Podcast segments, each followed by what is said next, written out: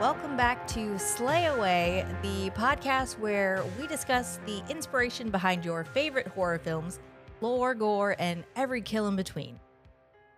I'm your host, E L. King. It's been an exciting month on Slay Away. We've been celebrating women in horror with a series of interviews with women filmmakers, authors, content creators, and more. And I'm very much excited to share them with you. But before I do, here's a watch list of horror films released over the last year, directed by women, that I recommend you add to your watch list. We've got an awesome list of horror films that are considered to be the best ones directed by women in twenty twenty. I'm sure there's many, many more, but this is a short list that I've put together, and it's a watch list that I have for myself. So I hope you enjoy it and that you're going to go out and gobble up these films.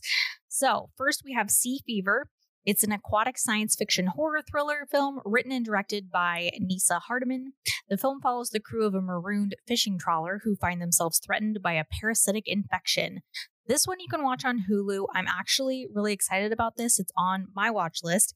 And one of the reasons that I really like films like this is because there's just something really menacing about uh, being trapped and uh, having to find different unique ways to outrun the horror that's pursuing you. And with a parasite, it's like even worse. That's probably why zombie apocalypse films do so well. But um, I think this one looks really cool and I can't wait to watch it. The next film on the list is Nocturne. This one is a supernatural horror film written and directed by Zoo Kirk. It was actually Kirk's directorial debut. It's part of the Welcome to Blumhouse anthology of horror films. We don't want to give the plot away, but it's got rave reviews from our friend Kat from the T G I F podcast. So this one I'm super excited to watch, and you can actually watch it on Amazon Prime. The next film is Relic, written and directed by Natalie Erica James and available to watch on YouTube Video On Demand. Relic is an Australian horror drama. The plot is um, all about when the family matriarch Edna goes missing. Her daughter and granddaughter return home to find her, and they discover this haunting presence hanging over the home, which is taking over Edna's mind. Ooh, this one actually looked really cool, and it's also on my watch list. The Other Lamb is another one on Hulu that I've had on my watch list for a while. This one's directed by Malgorzata Szumowska. I probably completely butchered that name, but it is an unsettling slow burn, and it's a cult horror story. And um, if you're into that sort of thing, I think you're really going to enjoy it. Bulbul is the next film on the list. You can find it on Netflix. This is an Indian horror film that was actually the directorial debut of Anvita Dutt. It's set in nineteenth century India with a very like gothic vibe um, and theme, very similar to Dracula films. And it tells the story of a child bride who grows into this like enigmatic woman that's ruling over her household and hiding her painful past as these supernatural murders of men are plaguing her village. So vampire stories, anything like that, we really, really love. I'm a huge fan of vampires, so I'm really excited to watch that one. M O M, Mom or Mother of Monsters. You can watch this one on Amazon Prime. It was also the directorial debut of uh, Tucia Lyman and is a found footage film. So this one's all about a distraught mother who suspects her teenage son is plotting a school shooting, but when he slips through the cracks of the system, she is forced to take matters into her own hands. So that one's kind of interesting. I'm not always a big fan of found footage films, but um, this one has really good reviews, so I'm at least willing to give it a try. The last one on our list is She Dies Tomorrow. This one you can also watch on Hulu. Hulu's really killing it with the horror films recently. They've got some great stuff on there. Um, this one is a psychological horror film written, directed, and produced by Amy Simons. Amy is a strange, um, so the main title character is also named Amy, just not to confuse you. But so Amy has this strange feeling that she will die tomorrow. And despite having no rational explanation for this, she remains utterly convinced Um, that she's going to die. So somehow her conviction that she will die tomorrow spreads contagiously throughout her town. Um, that's super interesting to me because the um, the idea of thought contagion is really interesting, and that this um, idea can be implanted into your head and that actually will cause you to die. So that one seems really, really cool, and um, I'm definitely putting it on my list. I didn't have it on my list before, but I got to go search it out on Hulu and grab that one. All right, Slayers, there you have it. Some awesome films from twenty twenty that were all written, directed, produced by women in some capacity. I hope that you check them out. Now, we really want to dive into some of these amazing interviews for our Women in Horror celebration this month.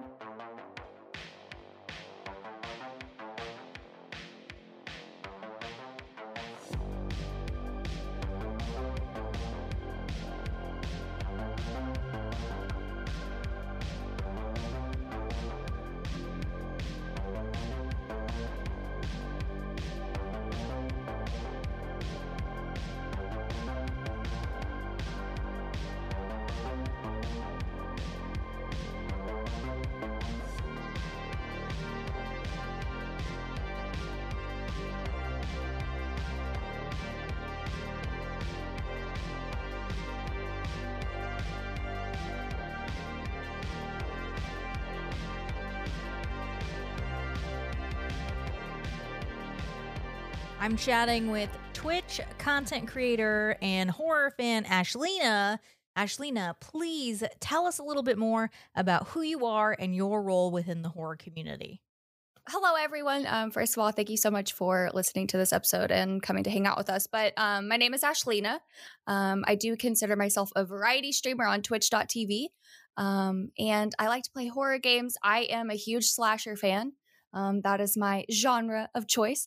Um, I do S F X makeup, and I also have an Etsy shop where I do sell spooky goodies. Um, but yeah, I I I like to do everything. What is the saying where it's like, I'm not, you know, the master of all, but I'm like the jack of all trades kind of thing. I consider myself that. I like to do a lot of things. Um, but yeah, that's that's kind of me in a nutshell. Can you tell us about how you discovered your love of horror? Yes. So actually I was, I was like an early preteen, like that's like eleven, twelve ish. Right. Um, I had a neighbor down the road, shout out to Jessica. Um, I had a neighbor down the road and their house was the house that was like always decorated for Halloween. So first of all, that's fucking cool. Right. Um, so it was always decorated for Halloween, and I would go over there all the time. And I remember the first horror movie we watched together was Texas Chainsaw Massacre. And I just remember falling in love with it. I I can't really nail down why exactly at that time I fell in love with it.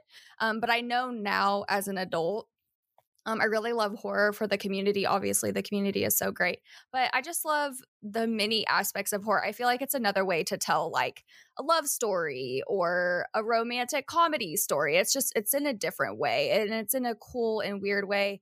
And what better way to capture people's fears? You know, like, I don't know. It's, it's, uh, they do a lot of psychology with horror, and they say that like people love watching horror movies because it's like an adrenaline rush, right? So I think that's probably what caught me. Um, and then, of course, we watched Halloween, which is my favorite movie. Um, we watched, uh, you know, Nightmare on Elm Street, and we just like kind of dove in from there. And yeah, I thank Jessica for that, because she and like her family are like the reason why I am the way that I am. And I was very quiet about it for a while until like actually a couple of years ago. And now I'm just like, I don't care if people think of me. Like, I like horror movies. I like slasher movies. And yeah, if anyone has a problem with that, that's their issue kind of thing. So that's how I got into it. So tell me, who are some of your favorite women in horror? Um, so obviously my favorite movie is Halloween. So I love um, Laurie in that movie. And I just, I fell in love with the ability to put in a final girl. Like, I loved that so, so much. Uh, Jamie Lee Curtis does a really good job. And it, I remember like being young and watching it and like feeling super empowered. Like, she got away, you know, and like, I don't know, cu- growing up, my father was very much like, if you're ever like in a sticky situation, like you fight to the death, essentially, like you don't give up. But I would say a lot of the S F X makeup, you know, unfortunately gets highlighted by men, especially, um, you know, people, the men who worked on like The Exorcist and stuff like that. Um, but I would say that Jamie Lee Curtis is is one of the big ones for me. Um, like I said, at the time when I was young, I really latched on to her. So that is going to be my answer for sure. Laurie Strode is obviously an iconic final girl and one of the first who really stood up and fought back time and time again. We have a whole entire franchise because of Laurie. Yes, I was literally just about to say that. And I know like we're going to talk about that in a little bit, but that's like one of the horror tropes that I just wish would die, especially when it comes to women. Don't get me wrong. I love Sydney and Scream. I love Elvira. I love Buffy, but I just felt like I could really relate to Laurie because she seemed like average, you know, everyday American girl going to school, you know, was a babysitter, you know, like I just, I don't know. I just felt really attached to her in that way. I felt like I could really recognize myself in her. Um, but yeah, I, I think that's why I say Laurie or, you know, Jamie Lee Curtis, but there are so many, you know, women that I admire, um, you know, Jennifer's Body with uh, Megan Fox, you know, Linda Blair with The Exorcist, you know, but I just really feel super attached to Jamie Lee Curtis. Because you brought it up and wanted to touch on it, what is specifically that horror trope that you wish would die? Honestly, like there's always the the group of friends, right, that are in the horror movies, and you have like your overweight friend, which I mean, come on, we've taught we're getting like into a point, especially in twenty twenty-one, where like body positivity and things like that, you know, like what is considered healthy essentially. Um, so you have this group of friends, and it seemed like for women, it's like the slutty friend or like, you know, the more like outgoing friend. And then you have this super like quiet, nerdy friend. Like, I just wish like stuff with that would just kind of go away, because a woman that like owns her body and, you know, isn't afraid to just like be herself, like that's not considered slutty. You know, it's just like, I just wish that would go away. And then like a woman just like liking school and likes to read books and stuff, like there's nothing wrong with that either. You know, I, I feel like in horror movies, they kind of like really throw that in your face so you can have that distinction, which is fine. Like, I get why they're doing it, but I feel like making those things bad is what I wish would die, if that makes any sense. I hope that made sense. Jennifer's Body, like, you know, she kind of takes like that power back. Like, I mean, yeah, whatever. She like kills boys or whatever, like, right. But like, she kind of takes that power. Uh, spoiler alerts, anyone, but like, you know, that band like essentially like hexes her or like curses her. And so she, you know, has that way of like coming back. And then like in Ginger Snaps, you know, she, she gets kind of her revenge too. And, and she was considered like the slutty and like weird one in high school, you know, and like as well as Jennifer's Body or whatever. So I just felt like that was a really cool way to show like us taking back like our power from the people or, you know, men who have essentially tried to take it away from us. So I, I think that those are good examples of just like women taking, taking it back, taking back our power, which, you know, I love. Well, times they are a changin', as the song says.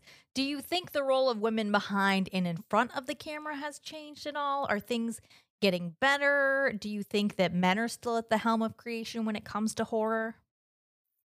I'm trying to think of like more concrete examples. Um, I, I believe that women have a place here. I believe they have a place everywhere, but I believe that women can bring a different spin into horror. And I'm so happy that men have like, you know, recognized those things and have put that in their movies as well. But I think, I think it is getting better. I think the involvement of women is getting better. Um, I do still feel like horror is kind of a masculine thing still, though. Um, I I know for me personally, like in the Twitch community, as far as like body painting, I don't know too many people who do like S F X work, but the women that I do know who also do S F X work, like we're women. You know, I don't see I don't see many men doing it on the Twitch platform. Um, but as far as in the movies, I mean, you know, that that's all you really hear about. Um, so I think I think we're on the way there, but I still think when people hear horror, they automatically like throw like a masculine like cover over it, essentially. So I think we still have a little ways to go. Um, but I think it's being recognized more as like the final girl is such a big thing, you know, um, and that women need to be more involved so that we can get away from those tropes um, that could be seen as harmful. Um, and especially like having women who are a part of the L G B T Q I A um, community, as well as people of color, um, you know, Black women, Hispanic women, things like that. Um, I think it's really important to kind of get those into the market as well, so less people see horror as, oh, that's just a man thing, or that's just a boy thing, it's bloody and it's gross, you know, like instead, and have like really good like stories of women like conquering fear and like conquering, you know, essentially the bad guy. Um, I think we're on the way. I think we still have some work to do though. Okay, so as an influencer, what is a word of advice you'd like to leave with women creators, especially those trying to carve out a space for themselves in the horror community or within the film industry and beyond? I like this question because, like I kind of said in the beginning, I was really super quiet about my love for horror because, like I said, you would get, and I think all horror community members can relate to that. We were told we were weird, you know, and all these things, whatever. You must be a serial killer or some shit, whatever. Um, but I feel like as someone who is maybe a little bit newer to the community, just do it. Just get into it. Start talking to people about your love for horror. There is a space for everyone. If you love zombie movies, if you love torture porn, which I hate torture porn, but that's okay. Um, if you love slashers, come talk to me. You know, like make make it known that you just love it, and the horror community is going to like literally suck you in. They're gonna, they're gonna embrace you so much, because that is all I have been, is embraced. Um, and of course, like if you're wanting to get into S F X makeup and like um, those kind of things, just do it. I didn't have any practice. I literally watched a YouTube video and then I taught myself. Um, and yeah. And then, I mean, of like anything else in life, if if you really want to do something, you have to just do it. I'm a huge like risk taker. I believe in like, you never know what's going to happen unless you just do it. So just do it. Come get involved. Um, listen to podcasts. That's like the funnest way to get to know like other horror communities, and like also follow them on Twitter. The Twitter horror community is really amazing, and that's how I've met so many people.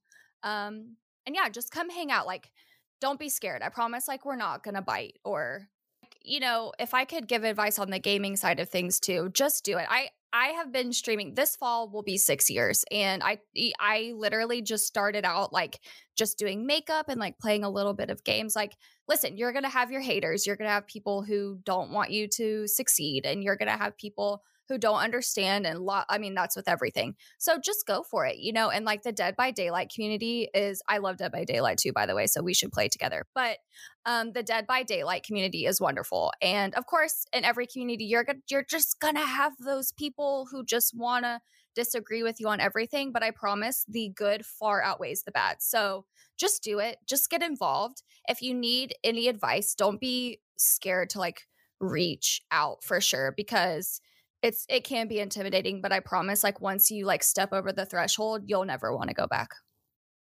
Ashlina, thank you so much for joining us on Slay Away to talk about and celebrate women in horror. So great to have you here, and I cannot wait to have you back to talk with us in the future, because we're definitely going to do a Halloween episode at some point.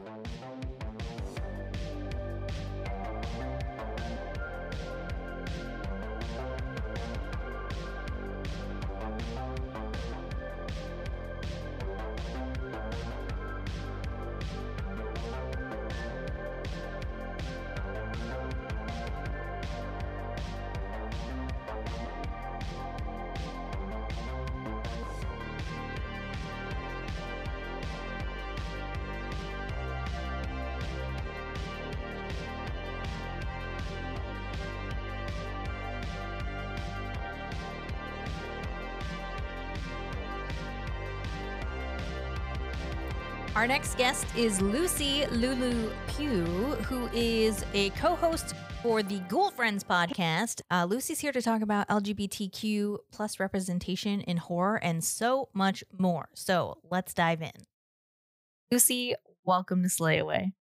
super excited to have you with us to do a Women in Horror interview for Women in Horror Month. So thank you so much for being here. Thank you for having me, and thank you for asking me as well. I was so honored when you asked. I was like, oh, you thought of me. Thank you. Yeah, definitely. Um, well, I just want to jump into some questions with you and get to know you a little bit better and really celebrate what you're doing in the horror space. Tell us a little bit more about uh, who you are and what your role is in the horror community and what you do in the space. Yeah, of course. So my name's Lucy. Uh, if you can't tell, I'm Scottish. I'm from the bonny northeast of Scotland.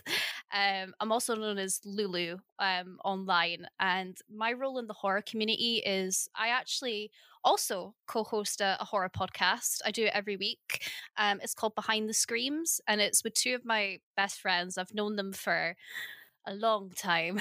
uh, Lin- Lindsay and Ian.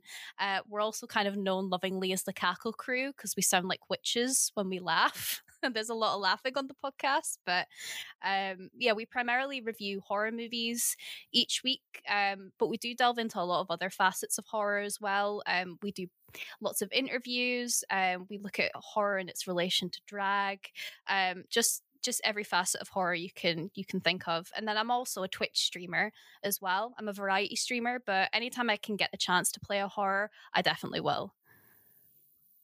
Awesome. I absolutely love horror games, and that's really the only games I stream if I stream, which I don't do as much anymore, but it's it's um some of the most fun I've had. I kind of want to ask you though, what is um a horror game that you streamed recently that you really enjoyed, and tell us a little bit about it?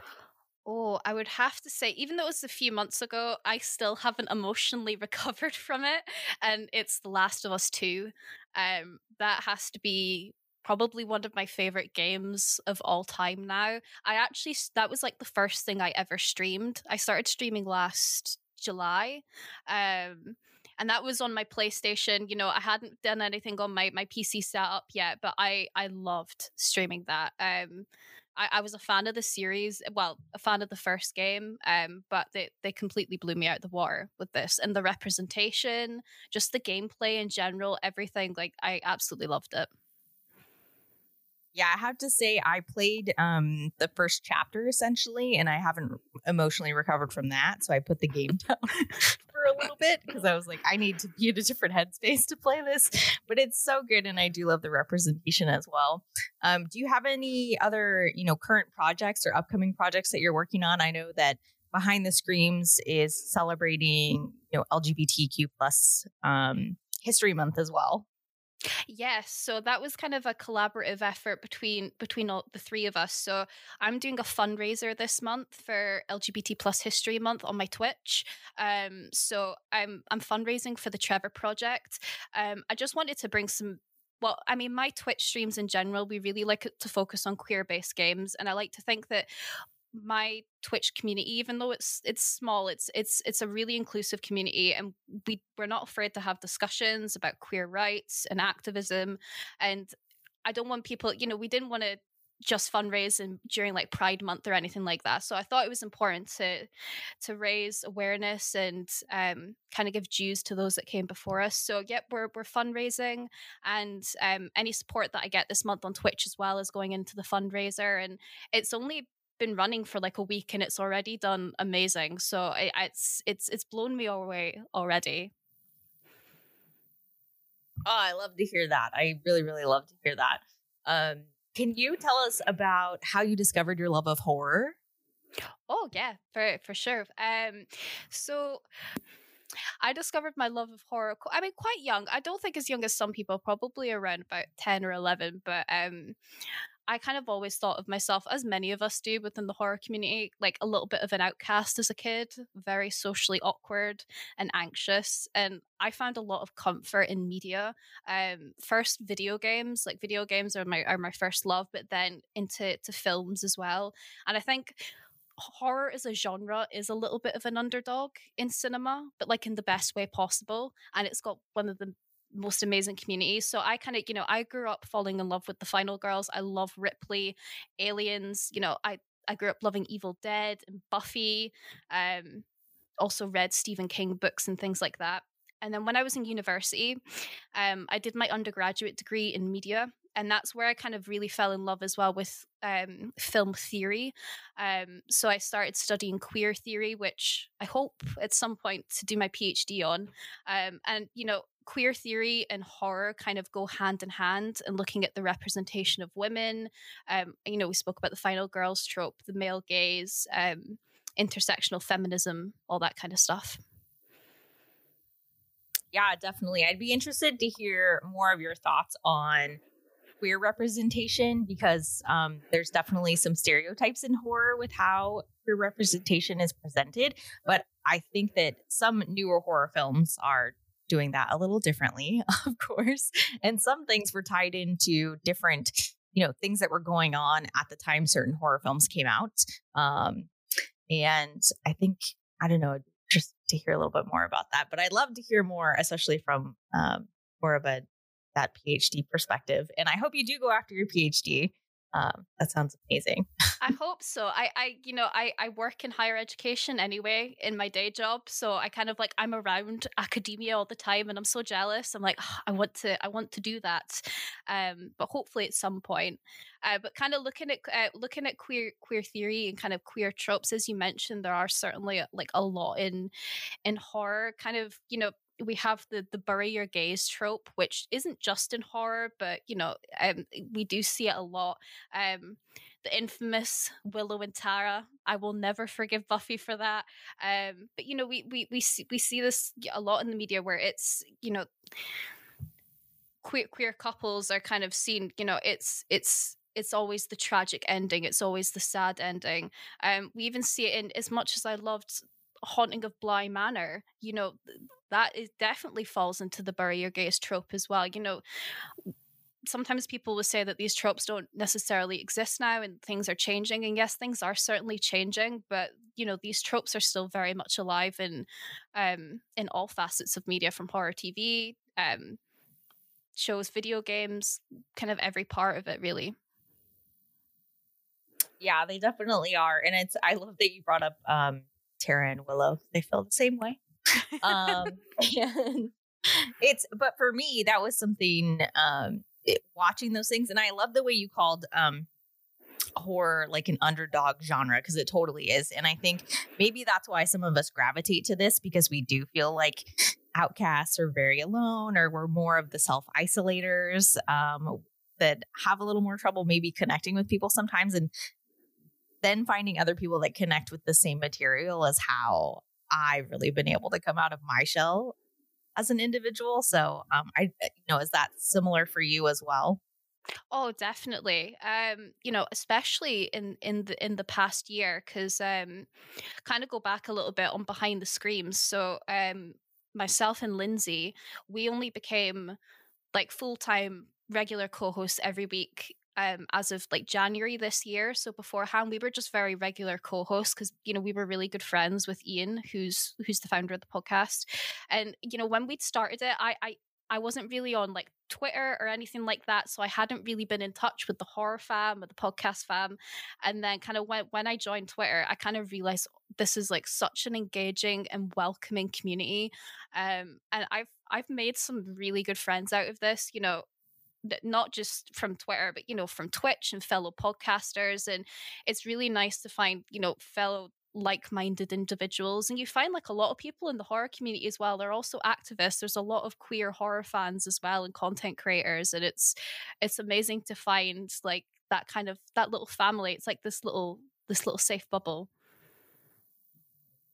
Definitely a safe space. And I think that's part of why I probably gravitated towards it as well. So I'm curious, um, you mentioned Ripley. Um, who are some of your other, you know, favorite um, female characters, or just women in horror, from like directors to um, actors, other final girls? Um, well, we all, we obviously have to give credit where credit's due to the likes of Laurie Strode and um, Sydney Prescott, but also like... I, I kind of, this is kind of a, a running joke on Behind the Screams, because I mention it at any chance I get, but um, I just love empowered, badass women, like, you know, like Jennifer, Jennifer Check in Jennifer's Body, which that film was marketed so badly. It's actually just, it's, you know, I, I'm loving that it's becoming a cult classic now. Um, but also, like, I, I recently sorry, read go. an article.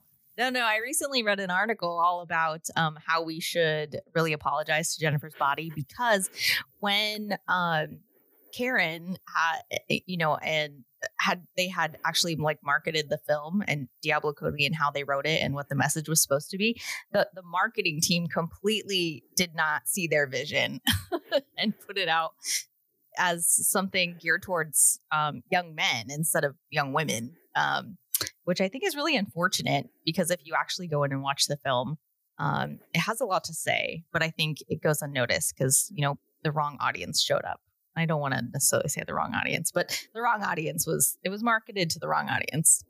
Oh, it, it was, you know, from, from, you know, the, every form of the marketing, it was seen as just this kind of like horror comedy that didn't have any depth, and it was just about, you know, the sexy cheerleader, when in reality it's co- it's quite feminist. Um you know, there is that bit of queer representation. It's also just so witty and funny, and um it, it's a perfect example of things not being being marketed right. But um there's also been some some other recent movies that have come out in horror the recent years that I'm I'm absolutely loving, and I can't wait to see where, where the genre goes. You know, myself and Kat spoke about Assassination Nation on T G I F podcast, um, which is, if you haven't seen Assassination Nation, it's it's it's wonderful. It's by Sam Levinson, who also um, directed, I believe, Euphoria, the series, um, and it's it shows that representation of intersectional feminism in horror. You know, we have a group of badass women talking about sexuality and feminism. We have a trans character in Assassination Nation where she's not defined by her transness, and she's just, it's fucking amazing. And there's also like Bit as well, which is like lesbian vampires done right, uh, again, like feminist, intersectional feminist movie. And it's just, I, I'm I'm I love that we're getting those kind of empowering girl power horror movies now, you know, that, that just, they feel much more representative, and it actually feels like it was like made by women for women, if that makes sense. Yeah, definitely. Um, do you think that the role of women, you know, behind and in front of the camera has changed at all over the years? I mean, it obviously has, but I, I'm curious to hear your thoughts on it. Oh yeah, um, so I, I think it definitely has changed. You know, if we if we look at horror from from B movies and um, you know, from the sixties up until now, um, I I think, you know, there is still some tropes that are still very much alive, but I think we have been moving away of representing women as just solely victims, and, you know, very much the virginal maiden, and if she has sex, she automatically dies. Um, you know, I. Like we'd mentioned earlier, horror's one of the one of the first genres really that showed women is more than just a sex object, you know, more than just for the male gaze with with the final girl. Um, and I think horror as well, kind of, it gives us stories about women, maybe more so than some other genres. You know, we we have horror films that are about women's identities, sexuality, family roles as well, um, societal expectations. Uh, but I do think that, you know, there is there is still more to be done, um, especially for for those that don't necessarily get their stories told. You know, horror, like a lot of genres, doesn't necessarily give a platform to non-white stories.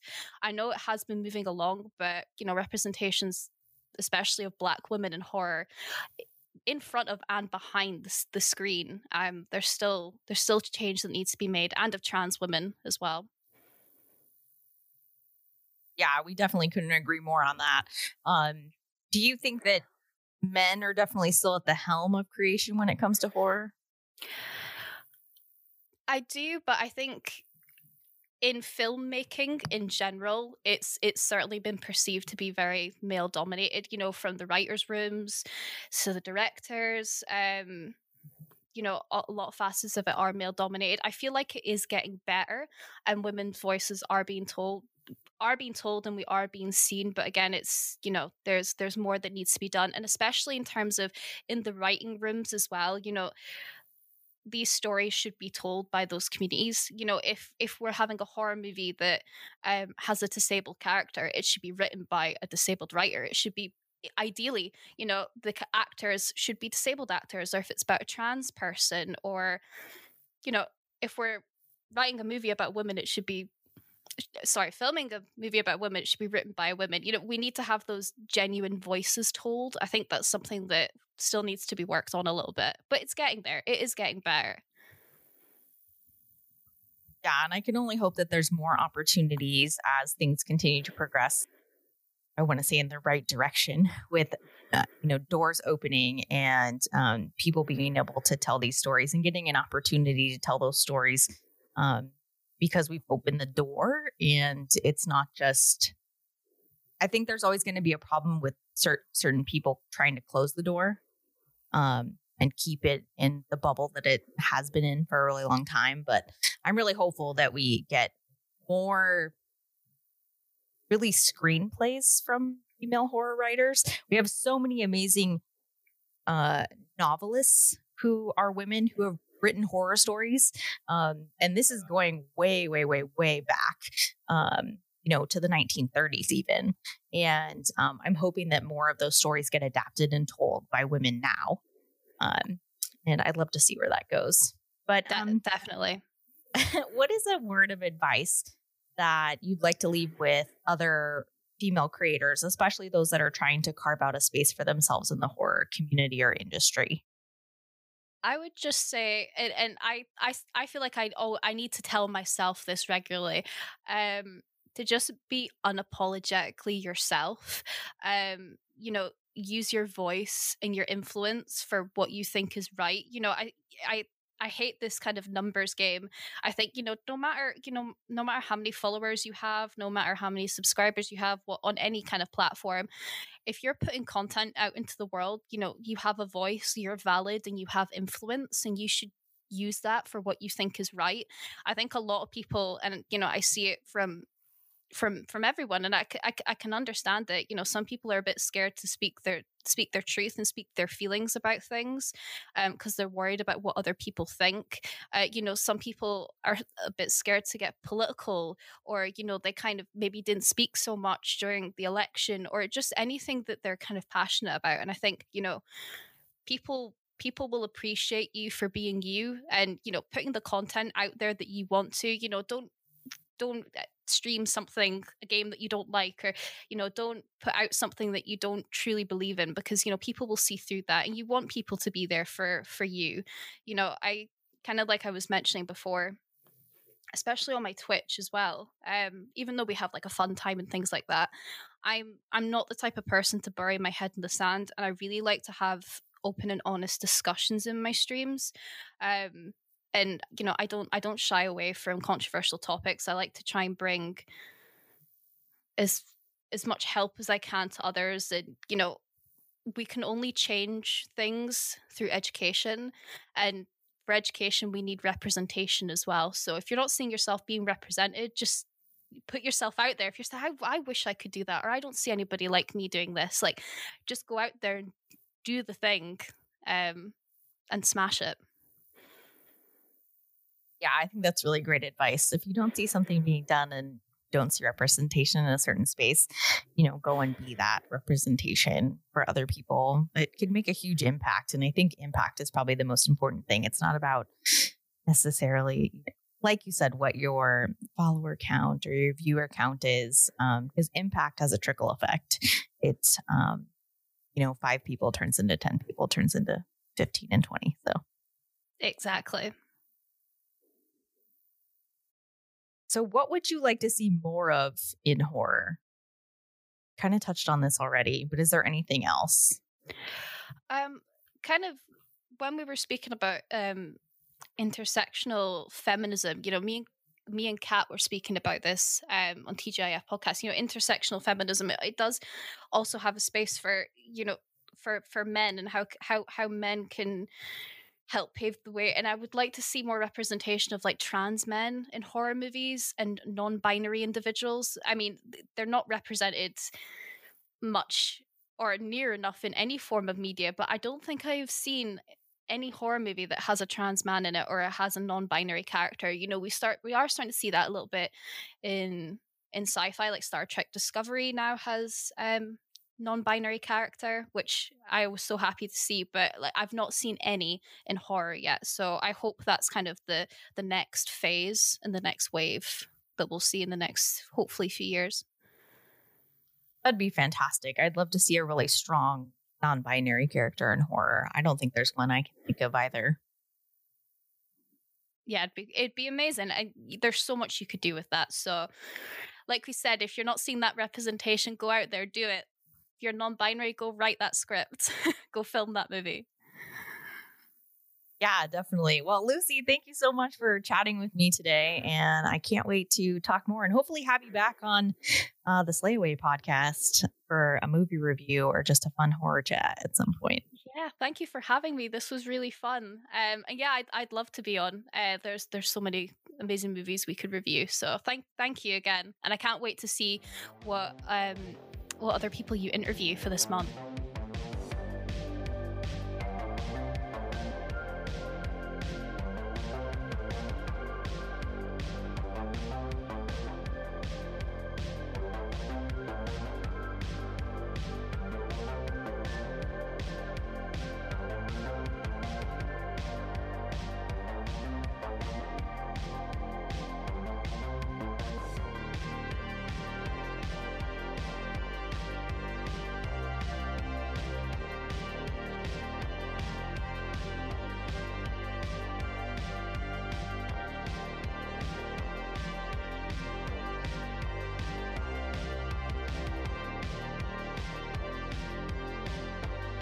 Joining me is S C Paris, who is an author and content creator on Twitch. You might also know her as Writing Vampires and the host of the Monster Thoughts podcast. Welcome to Slayaway. I'm so excited to have you here. Tell us and everyone a little bit more about who you are and your role within the horror community. Okay, well, I'm the author of the Dark World series. It's a soon-to-be six-book dark fantasy series centered on vampires, werewolves, elves, mermaids, dragons, and more. I'm also a professional wrestling valet to my husband, and my character in that is a blood witch. Um, she's very of the earth. She uses blood in her rituals to help um, herself and my husband, Trevor Eon, overcome their opponents, and Trevor is a demon that my character, Sylvia Blood, imbued with her power. So we are very much engulfed in horror imagery and motifs through everything that we do. And I review horror, I review horror movies on YouTube and do analysis on the monsters in said movie. Can you tell us about how you discovered your love of horror? Through my family, actually. My mother um, would tell me that she watched Universal monster movies while pregnant with me. Um, she's a horror fan and loves like all monsters. I remember, like, I think my first memory is of like a horror movie that stuck with me was Bram Stoker's Dracula.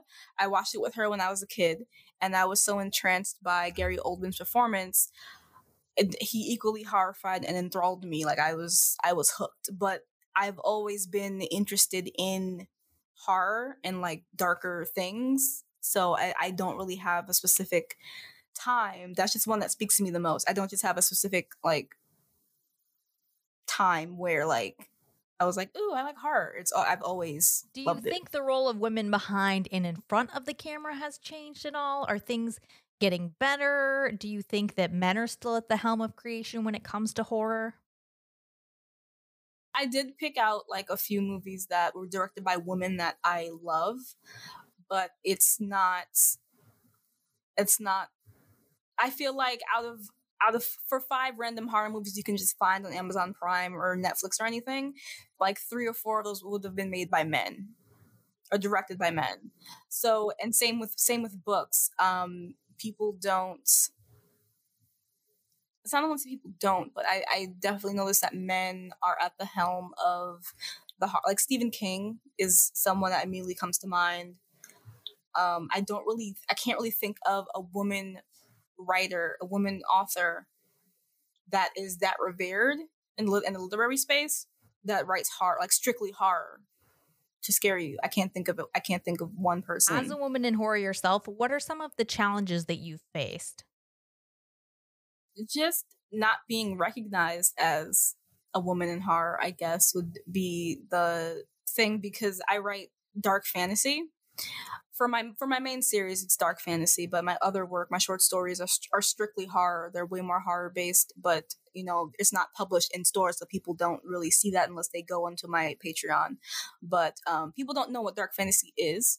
And dark fantasy is fantasy with horror elements. It like it doesn't have to have vampires and werewolves and monsters, but it generally deals with gothic themes such as death, decay, blood, um, mental illness, um, unreliable narrators, just darkness, basically, it, with fantasy elements also.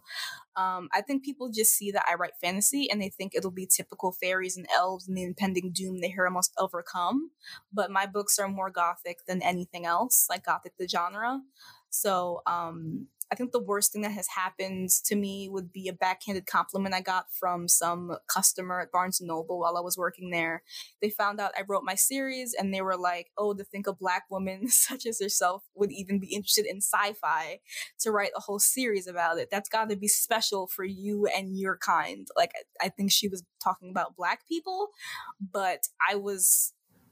Like, I was so shocked I didn't say anything. I was just like, oh, thank you. Because it sounded like a compliment when she was in front of me. And then, like, I realized later that that's a no, it's a backhanded compliment. What do you feel has changed in horror specifically for Black creators?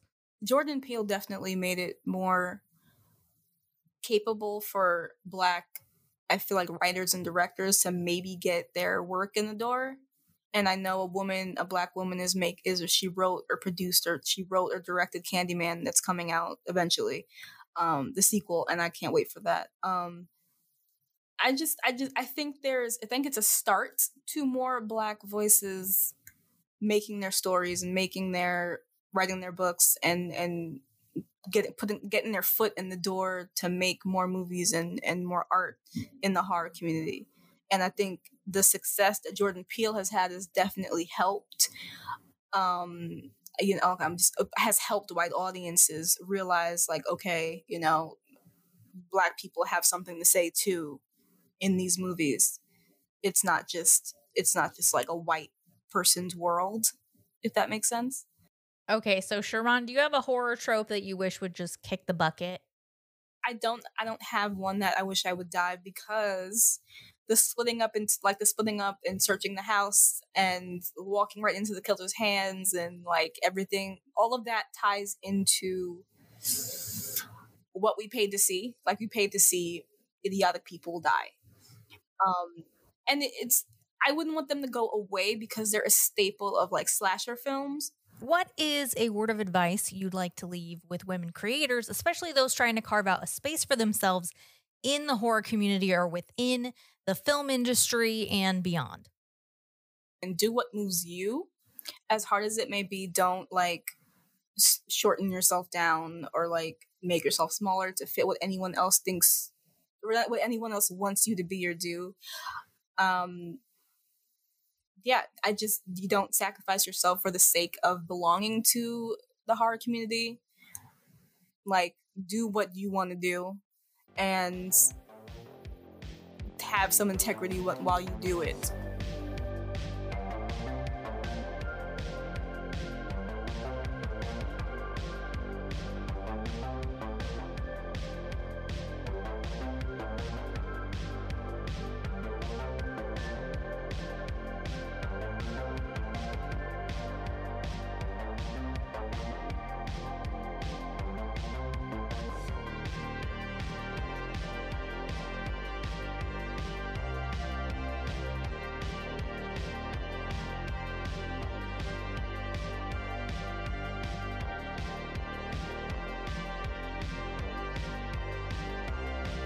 Our next guest is Molly Hennery, who you might know as the blogging banshee or the mother of uterus horror. Welcome, Molly. Please tell us a little bit more about who you are and your role within the horror community. Yeah, I, um, well, as you mentioned, I'm a Tomato Meter approved film critic, um, which is just a fancy way of saying that my reviews count towards the score, the Tomato Meter score. Um, Not that I'm any more important than anyone else, but I started my website. What year is it? Um, so six years ago, I'd think about that because twenty twenty messed my head up. Um, yeah. So I, yes.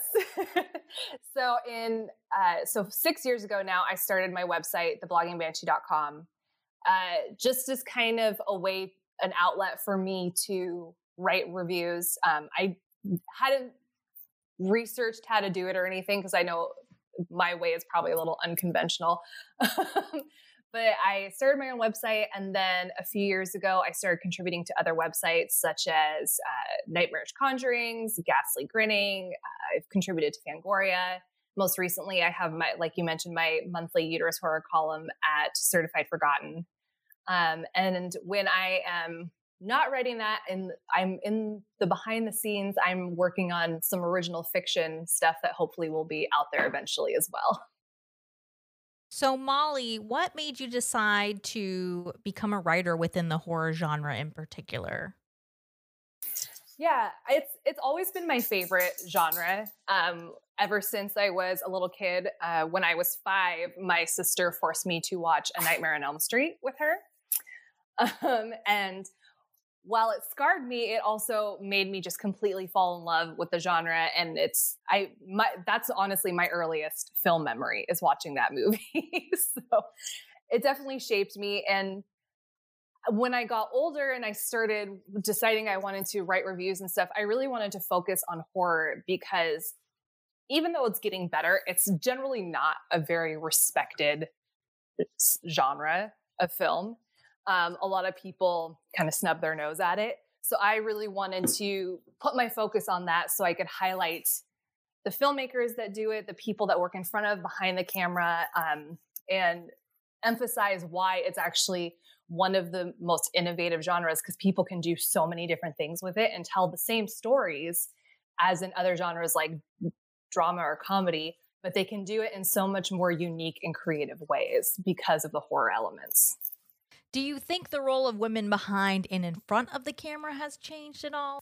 Yes and no. Um, I think that there are definitely more opportunities presenting themselves. Um, a lot of it is thanks to some of, I mean, not that this is necessarily a smaller production company, but Blumhouse has been uh, doing what they can to help get more women voices out there. Um, Fangoria has been doing a lot to get more female voices out there um, in front of and behind the camera. Uh, so it's definitely getting better, but there's still a very common issue where if a woman's name is attached to it, it isn't considered as valid. Like, like with, uh, I, I always say her name wrong. I, it's either Nia or Nia DaCosta. I feel bad because I always say her first name wrong. Um, but her Candyman movie, everyone calls it Jordan Peele's Candyman. And yes, he is producing it, but he is not directing it. Like, so you should not be calling it Jordan Peele's Candyman. It is not his Candyman. Um, and even like with the, the most recent Black Christmas remake, it was getting absolutely dogpiled on on Rotten Tomatoes by a bunch of angry men simply because it was a feminist film written and directed by women for no other reason than that. People didn't even watch the movie before they tried to bomb it on there. Um, so it obviously is still a hot button issue for a lot of people, specifically, uh, men, but I, it's, I, there are, I feel like the production companies are doing a lot to try to get more diverse voices out there. Um, which is not something that we saw even five years ago. So it's, there's a give and take with it.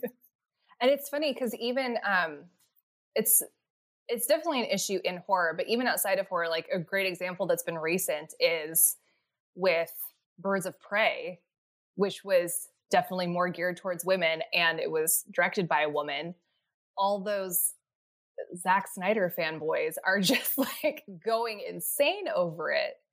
And the fact that it is a movie for and by women.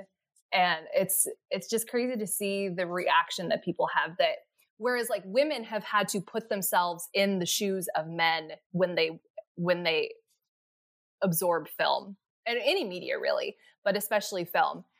And yet when a man is faced with that, it's like almost impossible for them to be able to see themselves in that position and be able to see themselves in the film. And it's just funny to me because not just women, but any like women and other minorities have had to do this for all of film history. But yet now that men are having to do it too, it's becoming a big issue for them. Um, and it really kind of shows the the privilege that they have enjoyed in film and why we need more of that representation. Have you faced any personal challenges yourself as a woman in horror? Um, I don't know if necessarily I've had issues in terms of getting my writing out there or anything like that. I, I will say that like my opinion has, uh, well, people have tried to invalidate my opinion simply because I'm a woman.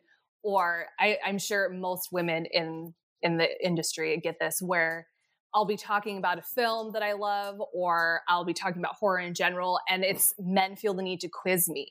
Like if I don't pass their quiz about horror, then I'm not a real horror fan.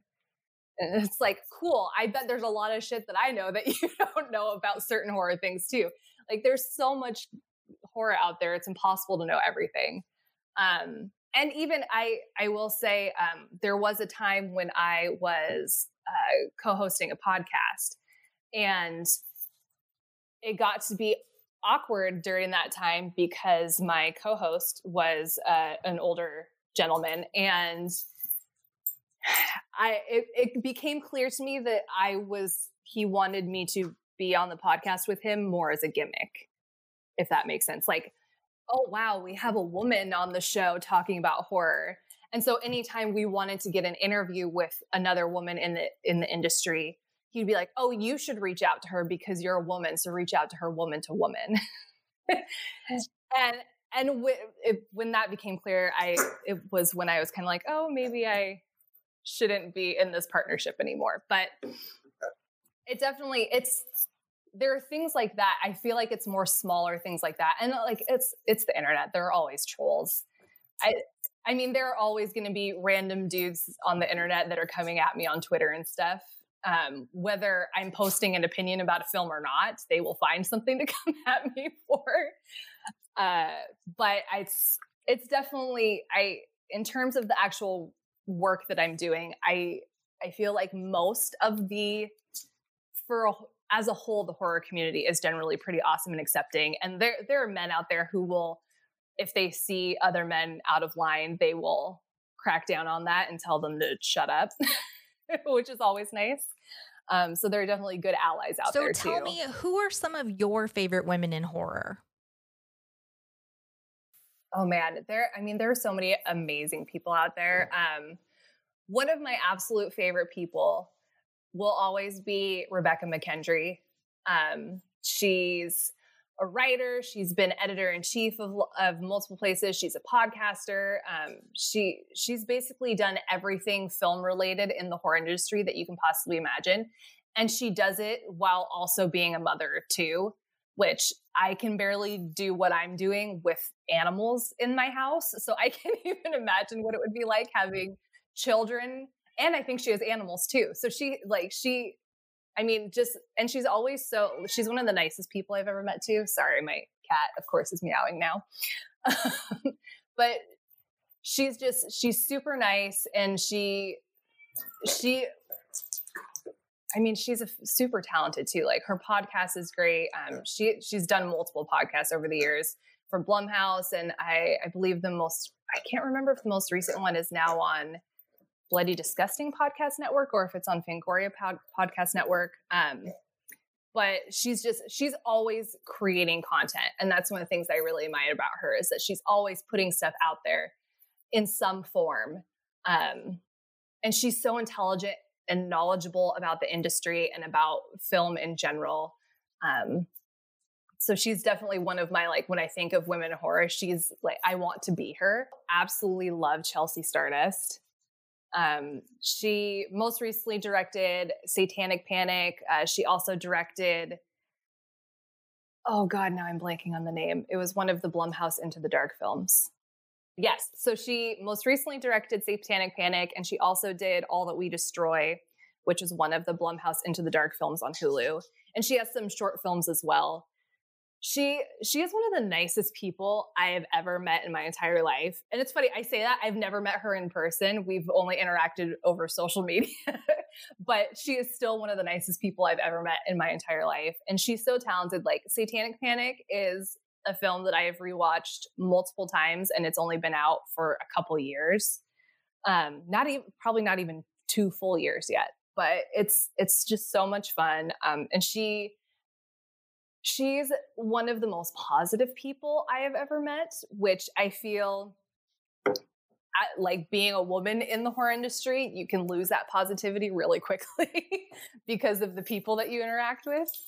Um, but she just is like constantly positive and super nice and always like open and welcoming and like will communicate with everyone. And she's just fantastic. And I, I, I've loved everything that I've watched of hers too. She's incredibly talented. There's so many talented women out there. It's, it's insane. We all have things that we want to see more of in horror. What do you want to see more of in the horror genre?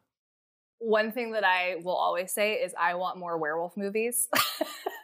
It's, with the number of vampire films that we have, I feel like we should have just as many werewolf films, and there just aren't as many, um, especially like really good ones like we see with vampire films. So I would love to see more of that.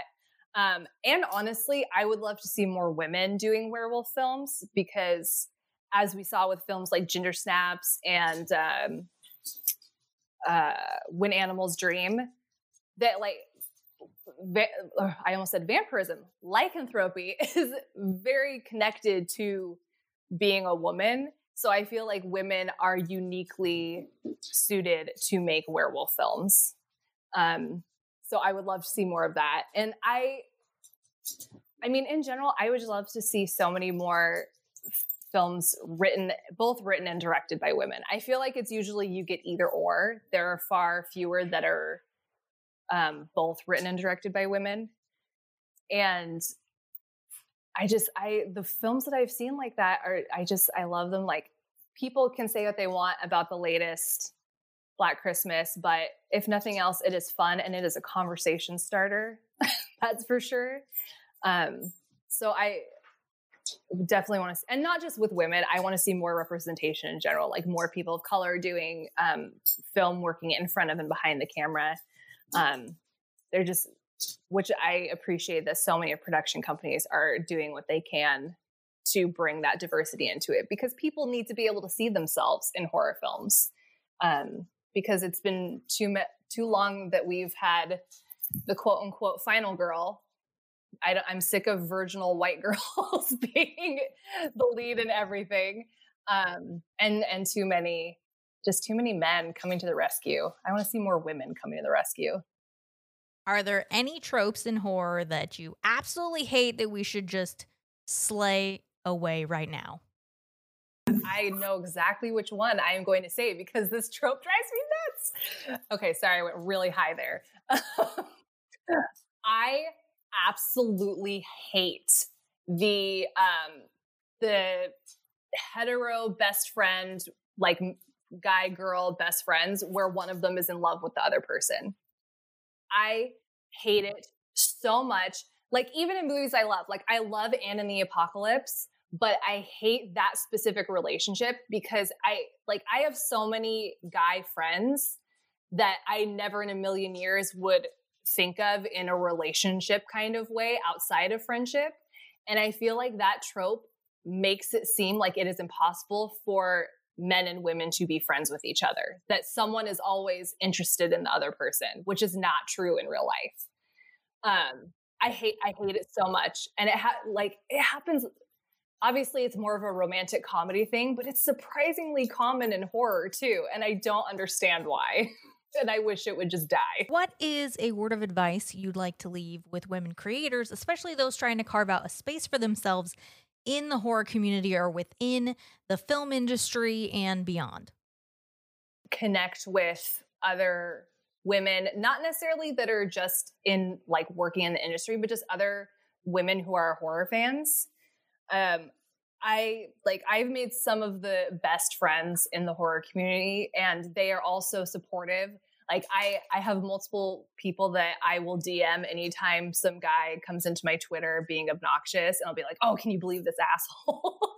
And it's just having that person who is also in the same space as you um, is really great, not only because you can bounce ideas off of them, but they they will always be your biggest supporter. Like my my horror community lady friends are some of the most supportive people ever. Um, and it's it's great too to have that network, because it, it women so often in in any industry are m- made to look at each other as competition.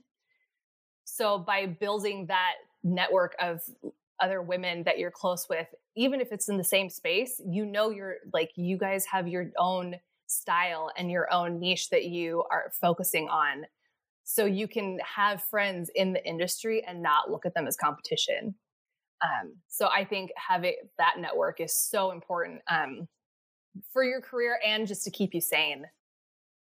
Wow, that was an incredible lineup of interviews. Thank you so much to Ashlina, to Lucy, to Sharon, and to Molly for coming on and spending some time with us to talk about and celebrate women in horror. Thanks for slaying away with us. Until next time, stay spooky.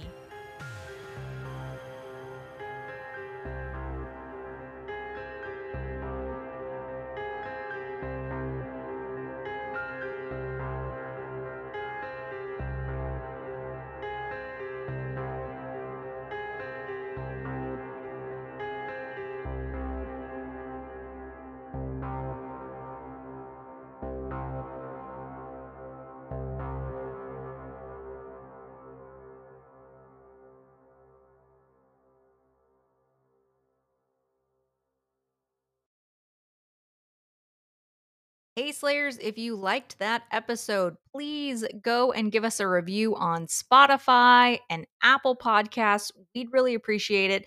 And be sure to go check out slay away with us dot com for more reviews and essays on our favorite genre, horror.